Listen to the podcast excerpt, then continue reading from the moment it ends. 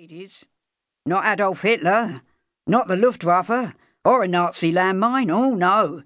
A little mouse is all it takes. The men were still laughing when the crash came, right above them as though a lorry had driven right through the wall. And in the sudden shocked silence that followed it, even as her ears sang, even as she waited for the click of a detonator, for the explosion that would blast them all to smithereens, Katy could hear the mouse still scratching at something under her bed. A moment later, the hurricane lamp fell to the floor and plunged the cellar into darkness. It seemed to Katy as though all the men started shouting at once. She could hear her father's voice telling them to put out their cigarettes. She could hear swearing as they bumped themselves on crates and barrels. She could hear someone panicking about gas. And above it all, she could hear her mother, only inches away, screaming her name. Katy! Are you all right? Katy, where are you? Chapter 1 Gripping the narrow counter, Joyce Carter winced as the Women's Voluntary Service Canteen van was rocked by another explosion. The air inside the van was already thick with smoke, and now the sharp smell of burning was creeping through the side serving flap, making her wonder if there would be anyone left out there to eat the sandwiches she was laboriously preparing. It was a warm night, even for September, and with the water boiling in the urn for tea, the atmosphere inside the van was stifling. Already, she could feel the sweat pouring off her. The spreading knife was slippery in her hand, and she wished she could stop for a moment to wash her face. But if she did, Mrs. Trugarth would be bound to catch her, and then she'd feel guilty. Mrs. Trugarth never stopped. Behind her, brushing bottoms, her daytime employer, Mrs. Rutherford, was fighting with the tea urn, grunting as she tried to swing it onto the counter. Do you need a hand? Joyce asked over her shoulder. After a year of charring for her, she'd come to like Mrs. Rutherford. She wasn't a bad sort, even if she was a bit la-di-da.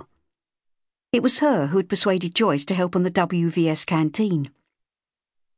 Joyce smiled to herself. She still couldn't get used to the idea of a smart, well dressed woman like Celia Rutherford serving tea and sandwiches, war or no war. Bloody thing! Celia Rutherford muttered now, throwing a quick guilty glance in Mrs. Trugarth's direction up at the front. Luckily, the noise outside was such that the other woman hadn't heard her lapse. Celia touched Joyce's arm. I wonder if you could just slide the mat underneath, Mrs. Carter, if I lever it up slightly. The handleless urn was scalding hot and extremely heavy, and their curses became rather less circumspect as they tried to manoeuvre it into position. A sudden crash, a burst of shouting, and a scream made them pause in alarm.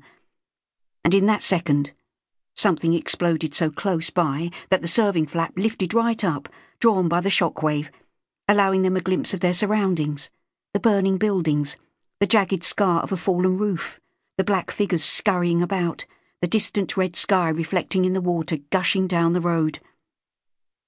Over it all, they could hear the jarring drone of planes, the wail of sirens, the panicked shouting of the rescue workers. For an instant, they could even feel the heat of the flames on their faces. It was like a firework display from hell. And then the flap crashed back, shutting out that terrible pink light, jerking the urn, splashing boiling water on their hands. For a moment, they stared at each other, Joyce, square chinned, red and sweating under her orange turban scarf. Celia Rutherford, tall and coolly elegant in her tailored summer jacket and matching skirt.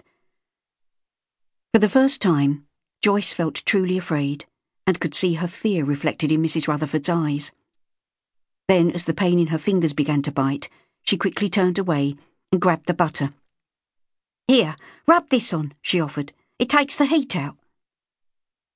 A moment later, Mrs. Trugarth's stentorian voice came from the front.